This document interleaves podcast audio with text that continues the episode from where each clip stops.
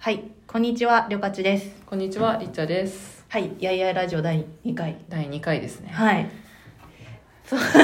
緊張しちゃう。あれですかね、この前ですね、お、はい、韓国行ったんですよ。あ、韓国初めて。この季節くっそ寒くないですか？あ、でもね、意外と寒くなかった。すごい暖冬なのかな。空港ですごいヒートテックとか買い込んで行ったんだけど、思ったより平気だった。そっか。まあ、普段はね韓国の方がめっちゃ寒いんですけどね。ね、そうそうで初めて行ったんですけど、はい、それは今美容医療が流行ってるじゃないですか。うん。流行ってるよね。流行ってる。いや、こっちも言ってたよね。めっちゃ興味ある。キラキラみたいな感じ今。美容医療っていうのは多分男性の人もいっぱいいると思うので説明しておくと、ですよね、顔の肌のなんかレーザーとか、二重だと大きいのだと切開とかできるとか、はいはい、その美容のエステみたいなちょっとマッサージとかだけじゃなくて、もうちょっと医学まで、医療まで入った、で、肌だったりとか、大きくは整形みたいなところ、プチ整形整形みたいな、手術ですかね、を全般して多分美容医療って呼ぶと思うんですけど、最近ねなんか日本でも流行り始めましたね、すごい勢いで。なんかもう整形やんみたいな感じになってきましたよね。あ、去年なんかあれだよね、有村架純のお姉ちゃんだっけ、愛梨さんがやって、なんか結構議論になって、いやこんなに幸せになったり可愛くなるんやったらやったらやんみんなみたいな雰囲気になりましたよね。そうそう、最近だいぶそう機運が変わってる気がね、女子界では割と、なんかしてるんですけれど、あれですけど普通に周りにいませんか、やってる人。私普通になんか削ってる人とか、顎を削ってる人とか、目二重にしてる人とか普通にいるんですよ。私気づいてないから昔なんかよく気づくっていうよね。気づきますよ、もう私もめっちゃ見てる。 めっちゃその整形 YouTube とかめっちゃ見てるんで、そういうのもできてきて、なんか前まではブラックボックスだったじゃないですか。なんか一体どれぐらい痛いのかとか、一体どれぐらい失敗するのかとか、でそれがもう YouTube だしレビューサイトもあるし、それでもうめっちゃ見れるようになって、あ、思ったより全然これでこうなるんだったらやるじゃんみたいな。確かにツイッターで整形赤とか、美容赤とか、あと YouTube ですごい言ってるのが多いよね。それがなんか確かにダウンタイム、ダウンタイムって手術した後にすごい腫れたりとか、アートメイクとかだったらめちゃくちゃ眉毛濃くなったりとか、普通じゃない時期がどのぐらいあるかみたいなのを、なんか経過観察みたいな1週間とかでやってるから想像つきやすいかも。そう、それが何例もやってるアプリがね、トリビューだったかなとか。あ、トリビュー、そうですね、整形の美容医療のアットコスメみたいな、そういうのも増えてきて、ね、そうそう。で、韓国では何をやられたんですか？いや、それがやろうと思って行ったんです。まずプランのところだけ話すと、一緒にいた友達がいるんだけど、前に行ったその子が1年ぐらい前に行った時に、レーザーをやったんだよね。レーザーは肌の下を焼くやつです。なんか美容医療にもこう段階があって、まずはなんか切るか切らないかという大きい差があります。なるほど。で、昔だってやっぱり整形って言ったら切るだから、なんかそれこそ骨切るとか、あと二重にするのも切開して、なんか縫うとかだとかなりハードじゃないですか。怖いし。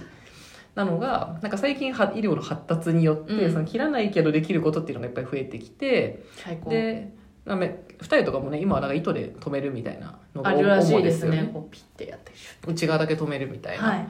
でレーザーは多分一番ライトのやつで、なんかレーザーで肌のなんか下の層みたいなのを焼いて、なんかね、確か論理としては焼いて、それでなんかそこから一回荒れるんだけど、その肌の下の層がなんか傷つけられたのを頑張ってこう修復しようとする。あ、筋肉と同じような感じですかね。そうそう、筋トレでね、一回筋線壊すのと同じだと思うんだけど、それで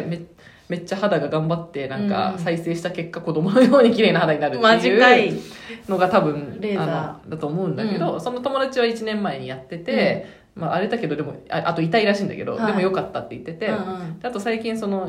美容医療に詳しい子に会ったら、ハイフっていうレーザーの中でもちょっとなんかなんだろうね、高機能みたいなやつをとりあえずやれってすごい言われまして、じゃ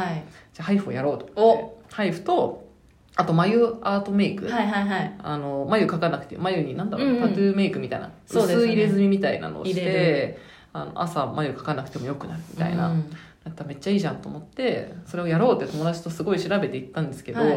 なんかちょっと私たちがバカすぎて旧正月の日だったんだよね。その土日に予約を取ってたんだけど、12月ぐらいに1月の土日の予約をしたら、はい、いやめっちゃ忘れてて、韓国は旧正月があるということを、ね、はいはいはい、完全に忘れてたんですけど、うんうん、そしたらさすがに正月だから医者みんな休みみたいな、そうかなってて、残念ながら今回はやばい配布とその美容医療ができず、うんうん、普通にいろいろ食べてコスメをいっぱい買って帰ってきました。最高ですね、それもそれで最高ですね、はい、残念談でした。はい、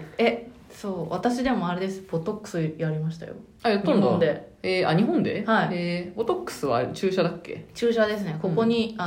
エラのところに2本ぐらいパシパシパシパシして注射して、うん、なんかこのなんかこれ顎口開けたら動くこの顎の骨あたりのところに打つんだっけ？注射を打って、そうです。で、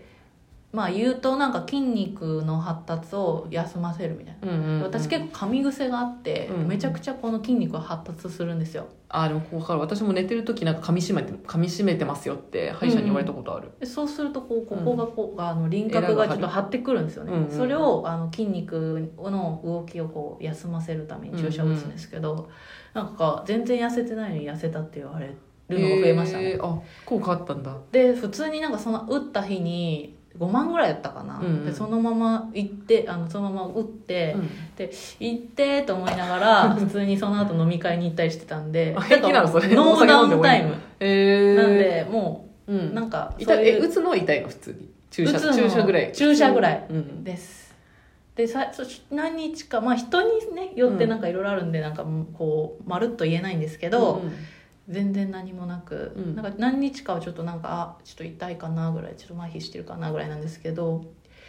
なんか日に日に輪郭が痩せ細ってきて、日に日にすごい。でも1年半、うん、1年ぐらいしか持たないんで、うん、やり続けなきゃダメなんですけど、うん、でももうマジでそのレベルなんで美容医療とかもみんなやっちゃえばいいのにと思ってますね。多いよね本当。韓国行くからなんかおすすめのとこ教えてくださいみたいなのをツイッターで書いたら、すごい友達から熱い LINE とかが届いて熱い LINE ここなんかリエンジャン整形外科ってとこめっちゃ有名なんで、ここがおすすめですとかすごいいっぱい来て、うんうん、なんかレベルもバラバラなんだよね。なんか注射ですごい肌ツヤツヤにするとかもあるし、うんうん、レーザーもあるし、はい、あとなんか人の悩みによってなんかね、唇をぷっくりさせるやつとか、はいはいはい、あとなんかその眉アートメイクもそうですけど、うん、朝の時短の人もいて、なんか私の友達はこのアイラインをもうタトゥーにしちゃってるんで、うん、毎朝アイメイクをせずに来るっていうのもやってました。うちの会社の人も言ってた、うん、なんかそういうのもいいですよね。なんかそうなんだけど、ちょっと今回は、はい、結局できなかったんでリベンジしなきゃっていう話なんですけど、はい、うん、でもね、韓国本当に初めて行ったから、うん、今更なんだけど、なんかすごい日本のパラレルワールドみたいですごい不思議だね。ゆかちは何回も行ったことある？あります ね何回か、うん、どういうところをパラレルでした？なんか街の作りは基本的にすごい似てるじゃない。そうですね、あ、まあ、ソウルの結構中心地、ミョンドンとかソンデムン周辺とかしかあんま行ってないんだけど、はい、うんうん、なんか地下鉄の駅の作りとか、はいはいはい、なんだろうね、コンビニのある感じとか、はいはいはい、あと夜まで開いてる感じとか、うんうん、なんかそういうとこは本当に日本みたいだし、確かになんか日本の地方都市行ったみたいな感じ、なんか札幌とか行ったみたい。確かに文字を見なければ。そうなんだけど、そう街はそうすごい同じ思想と同じ割と人種の人と、はい、人種、まあ、近いタイプの人とできてるのに、うんうん、なんか言葉が一切通じないじゃんそうですね、まあ、韓国語全然わかんないからさ、うんうん、英語も通じないし、そうですね、読めないしそもそも、うんうん、だからなんかそれがなんかなんだろう、うっかり別の発展をしてしまった東京に来たみたいな。あ、なるほど、別の分岐した東京みたいなそうアナザーワールドに来たみたいな、うんうん、なんか不思議な感覚になって、店員さんも絶対なんかさ似てるじゃん、やっぱメイクの感じとか、はいはいはい、流行ってるものとかもすごい似てるから、うんうん、同じタイプだなって思うのにマジで言葉ついてるっていうのがなんかめっちゃ不思議って思ったんだけど。へえ、うん、いやでも本当になんか、うん、まあ、今日本が韓国の人たちのカルチャー大好きっていうのもあって、うんうん、ね、マジで同じ感情はありますよね、うん、なんだろうね、あれがなんかなんだろうな、変な話、例えば台湾とかもまあちょっと近いものあると思うんですよ、はいはいはいはい、まあ、でもちょっと中国圏だから、うん、なんか違うなっていうとこも、まあ、韓国が一番近いと思うんだけど、うんうん、なんかあの辺ってなんだろうな、じゃあ韓国と、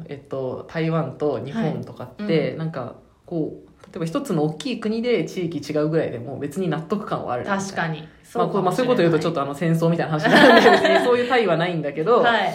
なんだろうね、多分イギリスとオーストラリアとかってこういうなんかこう不思議な関係にあるわけじゃないですか、はいはい、元植民地とか、なんかそういうのって、うんうん、なんだろうな、なんか何とも言えない、全然違う国でもないんだけどみたいな、でもなんかちょっとこう微妙な違いがある私たちみたいな、ねうんうんうん、不思議な気持ちになってもうちょっと知りたくなりました。いやーなんか結構韓国も台湾も知り合い多いですけど、うんうんうん、どうだろうな。でもまあ分かり合える部分も結構あるから似てるのかもしれないかな。なんかでも知ってみると結構やっぱりなんか家族の考え方とか、うん、結構違うなとは思いますけど、ねでもなんかやっぱり見た目とか、うん、街の作りとかは結構似てるっていうか、うん、似てきてて、なんかむしろあれじゃないですか、なんか最近もうどの年行っても似すぎじゃないですか。まあね、それはあるそれはアジアとかそう、うんうん、なんかこの間タイのバンコク行った時もなんか赤坂かなみたい なんかビルがめちゃくちゃ立ちすぎて、うんうんうんバンコクなんか赤坂みたいな赤坂かなみたいなっていう、うん、いやでもぜひ韓国もちょっと次はリベンジしに。いやいいですね、うん、行きたいですな。なんか逆にあれですね、おすすめスポットとかありました？韓国行ってじゃあ次にそうですね次にしますかね。次はい、はい、お願いします。